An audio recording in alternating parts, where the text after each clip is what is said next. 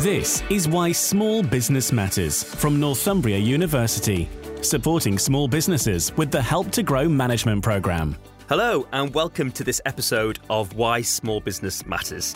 My name is Matt Sutherland, and I'm part of a team at Northumbria University who's spent the last decade working with over 400 SMEs, listening to their experiences, helping them overcome their challenges, and celebrating their successes. This podcast is an extension to this activity and provides SMEs and entrepreneurs the chance to share their stories and what it means to be a successful SME in 2021. Today, I'm joined by Craig Skillicorn Northumbria alumni and managing director at DDC Electronics.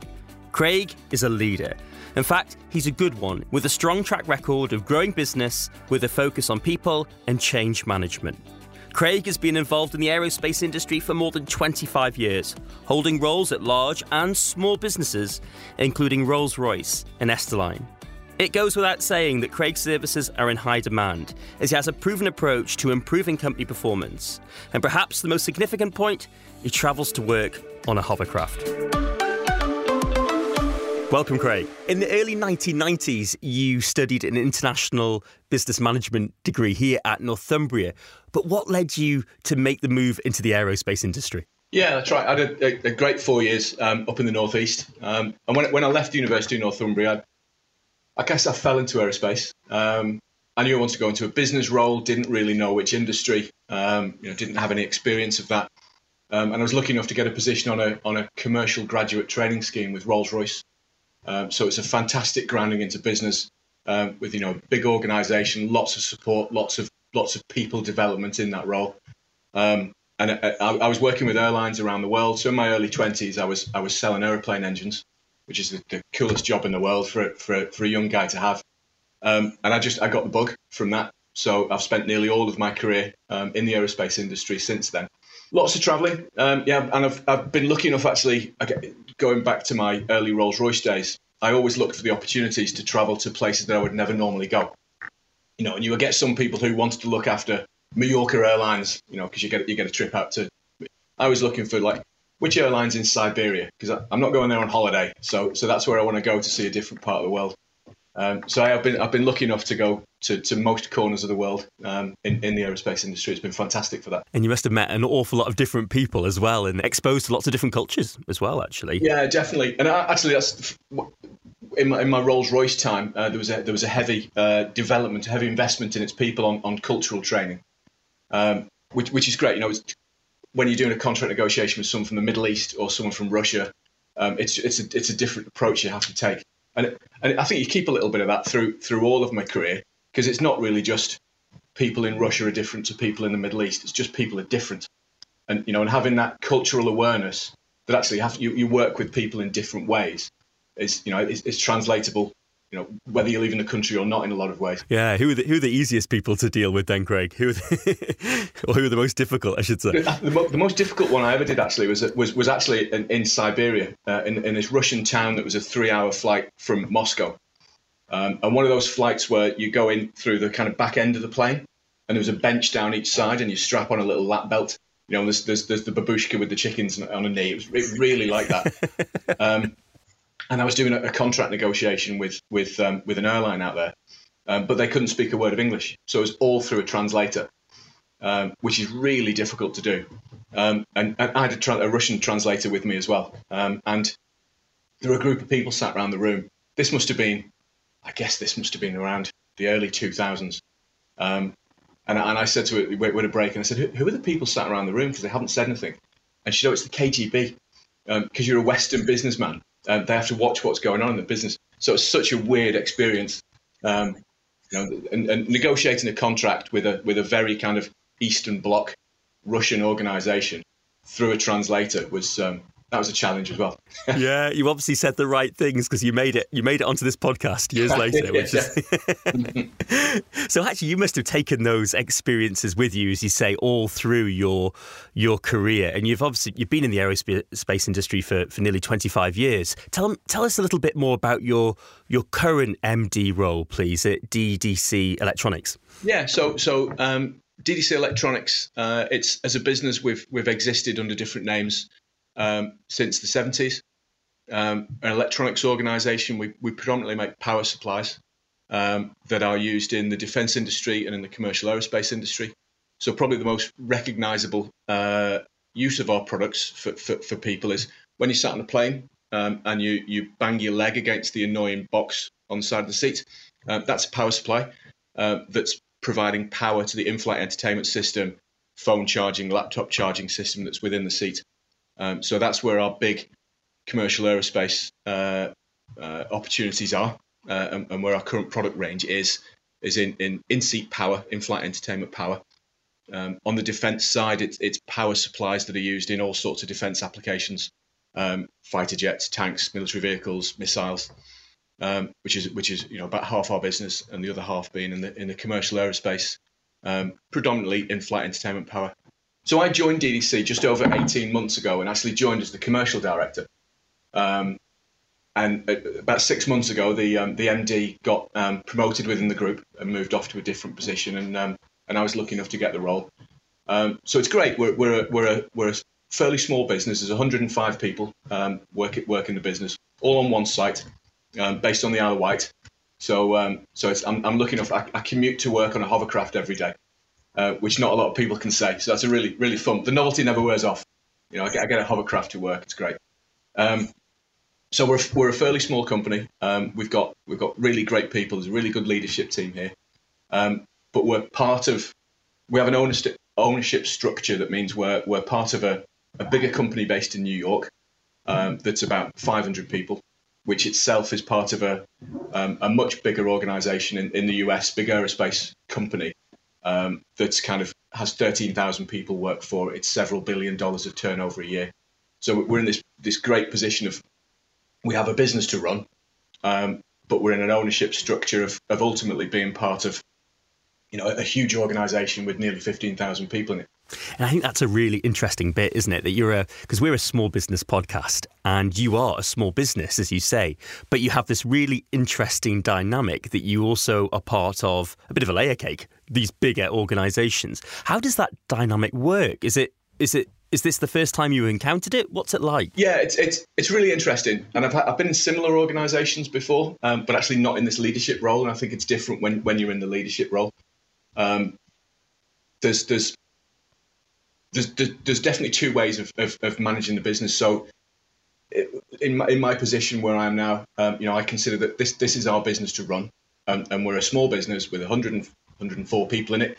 Um, and, and we, we operate how, how do we best run this business? How do we best deliver on this site the best business we can? Um, but I have to do that within a framework of, of a US a US parent that that um, that's main driver is hit your numbers. Because um, that's what any business needs to do um, and it's the, the the fascinating bit for me and the challenging bit for me is translating hit the numbers into how do you run a small business um, and, and, and, and that's you know it's, it's an unusual setup um, you know, we, we're, we're doing so much here around around the culture of the organisation um, and and the kind of people side of business that actually isn't it, it isn't a conversation I have with with the US parent company that frequently because the conversations with them are you know how are you hitting your numbers. Um, know, in, in, in, my view, you hit the numbers through your people. So so so they're aligned. Um, it's just it's how it's how you get there. Uh, and for me, it's very much about how do we how do we develop a, a culture and environment here that that that that gives people the ability to hit the numbers because you're right, people do business with people? And of course, you've had a really rich history with working with so many different people and cultures within your previous work experience. You must be drawing upon that here when you're operating this new MD role. Yeah, for sure, for sure. And it's you know, by, by background, I'm a sales guy, and I, and I don't think you can be that and not and not like people. Um, and, and, personally, I find that a, a, you know a huge advantage in this role because you, you, and you can lead in different ways. Can't you? you can lead by the numbers or you can lead by the people. Um, and a lot of people lead businesses by the numbers. Um, and it's and, and, and, I just I just see it in a different way. Um, and, and, it's great seeing people's reaction when you try and when you try and introduce that culture as well because because um, it's not uh, I find I guess surprisingly it doesn't seem to be that common um, that people lead businesses through through their people. And it's so interesting listening to you, Craig, when you say that that parent company actually really aren't that interested in that side of the narrative. They are just interested in the bottom line. Um, do they? they never really ask about the people side of it. It's just simply the, the those calls, those those conversations are around the figures. Yeah, and it, and it's you know it, it's it, I think they, they are interested in people, and actually the the the, the parent parent company um, does a lot in um, in in executive development uh, and in succession planning as well. So so the parent company owns 71 different aerospace companies, um, and they have a particular operating model. Um, so they al- always look to to promote from within for executive positions. Because if you know how to run a business in their environment, you can go somewhere else and you can run the business in, in the same kind of way. So so um, so they do they do do a lot of um, kind of people oriented executive development and, and, and leadership development. Um, I think you know the, the, day-to-day running of the factory.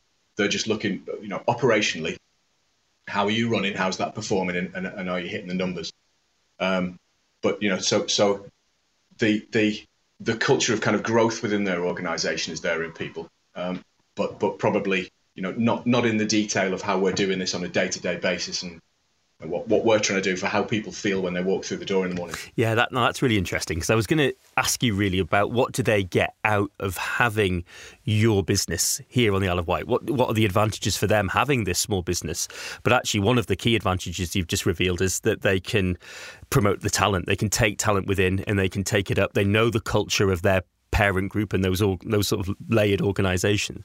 What other advantages do they do you think they have in having you as that smaller entity? Uh, uh, is there any other advantages, um, bar talent? Yes, yeah, so, so, they actually they, they like this kind of setup. So they like fairly small fairly small businesses to the point where if they if they own a business that grows too big, they tend to split it.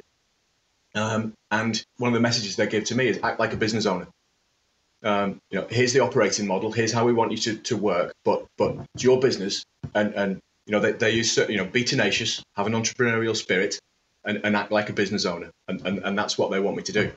Um, so they so they, they like these kind of organisations that you know we work with some of the key customers in the industry. We're on some of the key kind of programs in the industry.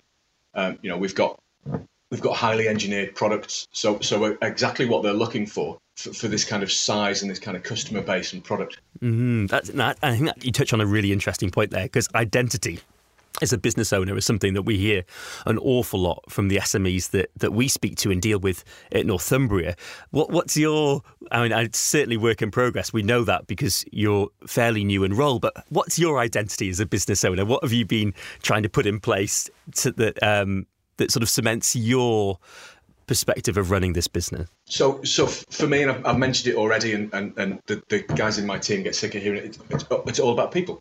It's all about people. I think you know the the, the we all spend an inordinate inordinate amount of time at work. You know, more than anywhere else, and it's you know, and it's it's a shame that not many people like their job, never mind love it. You know, because we all spend so much time doing it. You know, and I, and I, I I'm genuinely loving this job. And I think you know the, the identity that the identity that I want is that is that people walk through the door and it's somewhere they want to be. Um, because it's because it's surprisingly rare, despite the fact it's what we spend most of our time doing. Um, it's surprising how few people like and love their job, and, and that's the environment I want to create. People if people walk in the door in the morning and they want to be there and they enjoy working for that company and they like their job, that's that the numbers come. The numbers come from that and, and that's the identity that I want to create. Um, is, is that this is a place people want to be. I think you're right. When it's healthy and it, it, when it's healthy and people enjoy going, it's fertile ground, isn't it? And the rest can uh, the rest can rest can follow. What are your goals then? You, you you know you're in this new leadership role. It's exciting, and you're creating your own footprint and identity on DDC Electronics. Um, where next? What's next for the business? Where where do you think it's going? Yeah, so we're, we're in an exciting time actually in, in, in terms of that question of where next. So historically, um, the company's had some uh, performance challenges in, in, in, how it's performed for its customers. And there's been a lot of work over the last two or three years on, on, on making improvements. So, you know, the, the number of quality issues we have uh, is, is tremendously better than it was a few years ago. You know, our on-time delivery to customers is is huge compared to what it was two or three years ago. So the team have done a fantastic job getting getting to that point, which means we're now really on the edge of we need to now grow. So it's it's all in the last few years been about fix it, um, and now it's getting to the point where it's a it's a it's a um, a more a more functional organisation. How do we grow? So you know we're speaking to our existing customers about new opportunities. We're going looking for new customers for new opportunities. Uh, about four months ago, we won our first new development project in about four years, um, which is fantastic. It's fantastic. Again, it's fantastic for the people. You know, pe- people in the org- people, a lot of people in an organisation. You know, one of their primary concerns is: Have I got a job? Am I, am I going to have a job in six months? Am I going to have a job in a year? So when so when you start winning new business, that just that that grows in the atmosphere as well. Um, so yeah, so we we just started our first, just won our first development program um, a few months ago. That's just kicked off, and we've got three, four, five more in the pipeline that we're working with customers. Um, and that's that that's what's next for us is is take advantage of the fact that we've operationally improved so much by by winning new business and, and growing.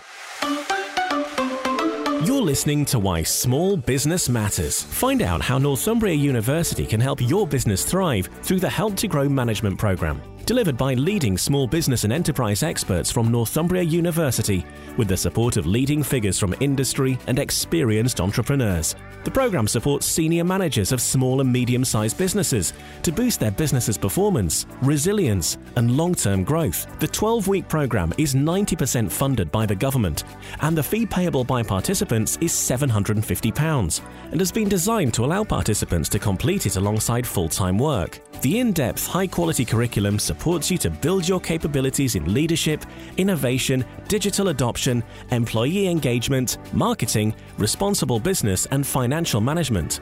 By the end of the program, you'll develop a business growth plan to help you lead your business to realize its potential. To find out more about the program, the modules, eligibility, and fees and delivery dates, go to northumbria.ac.uk slash help to grow. You're listening to Why Small Business Matters. My name is Matt Sutherland, and today I'm talking to Craig Skillicorn, Managing Director of DDC Electronics and Northumbria Alumni. How is recruitment? You must be taking on new talent for this uh, for these new projects. How's it going? Yeah, it's it's it's a tough environment actually. Recruitment at the moment. Um, we're, we're finding candidates that are getting four or five job job offers um, you know, we do have the constraint of being on an island as well. So, you know, our, our kind of t- target audience is, is, is, is, more defined than in some organizations. And, and again, it's, it's important that we sell this business when we're speaking to people as well. You know, in terms of in terms of the culture that we're trying to create and, and the, the environment we want. You know, one of the things we're trying to get across to candidates is is this is a good place to come and work. Um, you know, it's it's it, it's not all about the salary. It's about it's about the environment and the opportunities within the organisation as well. You know, I'm about I'm just starting the recruitment process for for someone else in, in my leadership team, um, and I was speaking to the recruiter last night and, and basically said, I'm going to trust that you're going to put in front of me people who can all do the job, because why would you put someone in front of me that can't do the job? So so my my part of this process is is who fits our culture, um, and again the challenge of that is you've got to fit two cultures you've got to fit our small business on the Isle of Wight culture, and you've got to you've got to fit in our American owner culture. Um, and in, in the leadership positions here, you've got to have the the kind of organisational flexibility to be able to do both. You know, so that that's that's a big part of recruitment for me is is is someone who fits. So uh, you're right. The skills seem to be a little bit secondary then, because they could come, can't they? And they can be moulded and trained. But actually, the culture and the fit seem to be really important in in, in doing that. Do you have anyone working remotely at the moment? Of course, because remote working, this hybrid approach is still very much a tradition. It's in vogue. We see even small businesses offering hybrid working. Is that something that you're doing at DDC? Yeah, so uh, so at the moment we're, we're not. Uh, we, we had a lot of people working from home during um, you know during the different stages of lockdown. Um, at the moment, everybody is is back on site virtually full time, with with the odd day working from home. It's actually another challenge of recruitment. Um, you know, we're, we're, in a lot of the office based and some of the senior roles we're looking for, uh, we know that that kind of organisations competing for that talent are offering a more hybrid, uh, a more hybrid opportunity than we are, and, and and we may move there. I think again, just to go back to my common theme, you know, I, I, I recruited someone um, in in the team fairly recently, and you know, the, the conversation with, with them around that that working from home model is, if we're gonna if we're gonna really push the people side of this, you have to be in the same room.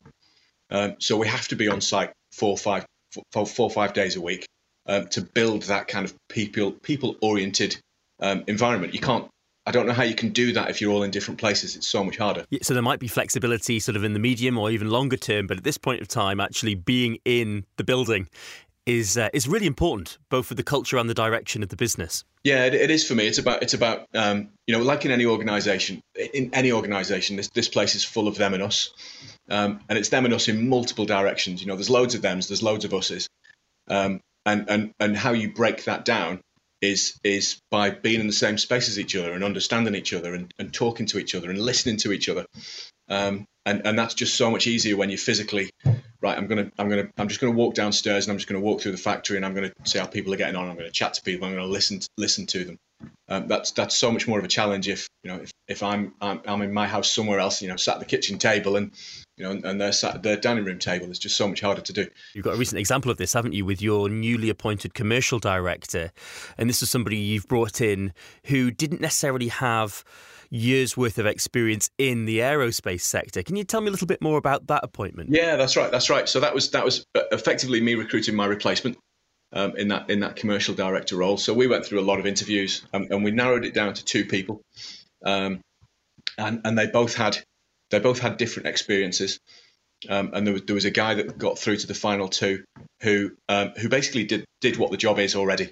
You know, he worked with the same kind of customers. His background was was all in in kind of aerospace sales, exactly like it looks for us. Um, and there was a woman that was going through the interview process whose background is more more aviation than aerospace, um, so more kind of airline based than than, than, than aerospace company based, um, and and didn't have the background to come in and just do the day and uh, the job in day one. Um, and, and and the decision making process there is as, as part of as part of that kind of think like a business owner and, and trying to think long term. The the the most useful recruit for me on day one would have been to go with the person who could just come in and do it and get on with it. I could get on with my job and, and, and we move on.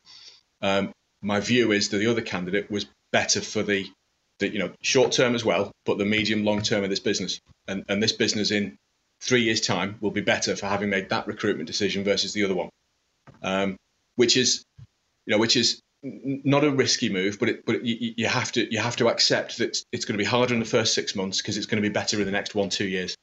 Um, and that was you know collectively as a leadership team that was that was the right thing for us to do, and just fit that culture of you know the, the skills can be developed. You find the right person that fits for the long term growth of the business. It's really important. What I like um, about listening to you, Craig, is that your head must be full constantly. You're always thinking about evolving this business and the next thing. I wonder what will be going through your head in about three to five years' time. Do you think you'll still be having people at the core? Do you still th- be thinking about bringing those right people in to evolve and grow the business? Is this the blueprint you think you'll always be adopting? It's a good question, and I guess I'm, I'm, I'm as I'm as I go, I'm learning what my blueprint is. Um, you know, it's it's not that far from the truth. So I'm making this up as I go along. Um, but um, you know, it, it, if I feel like it's working and, and, and, and it feels like it's working for other people, then I'll then I'll keep doing it. Um, I, I can't see in three, four years, five years time that I have a different blueprint that's not people oriented. I just don't think that's me.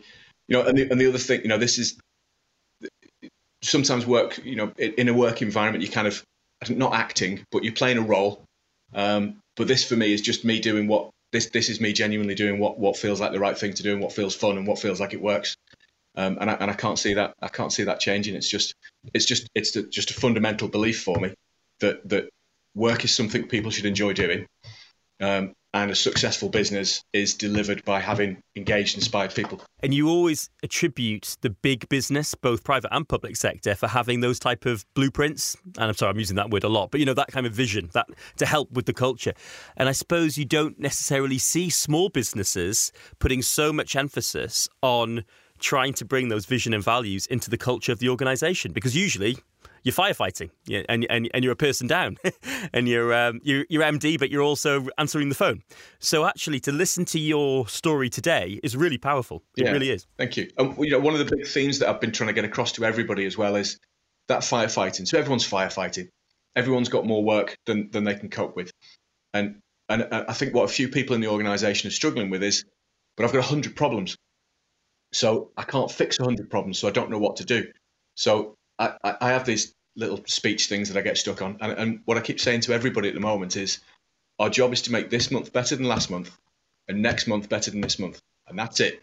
Forget the 100 things, pick one You know, we're not stop trying to think how do we make this a perfect organization because you'll go insane, um, and, and, it'll break you because there's there's too much to do because we're all overworked and we're all firefighting every day. How do I make this month better than last month? And how do I make next month better than this month? And, and if we all do that, 104 of us doing that every day, it'll be an amazing organization. I know on episode one of the Why Small Business podcast series, we met Ollie Barrett and Caroline Theobald, who talked about the importance of networks and only being one connect, uh, one person away from the people who you want to meet and speak to next. If you were to have a, a cup of coffee and be able to sit down with anybody who of your liking next week, who would that be? That's a great question. So, so from from in line with what I've been talking about from a, from a business point of view, do you know Simon Sinek? Simon Sinek, the, the, the kind of start with why the eaters eat last leaders eat last.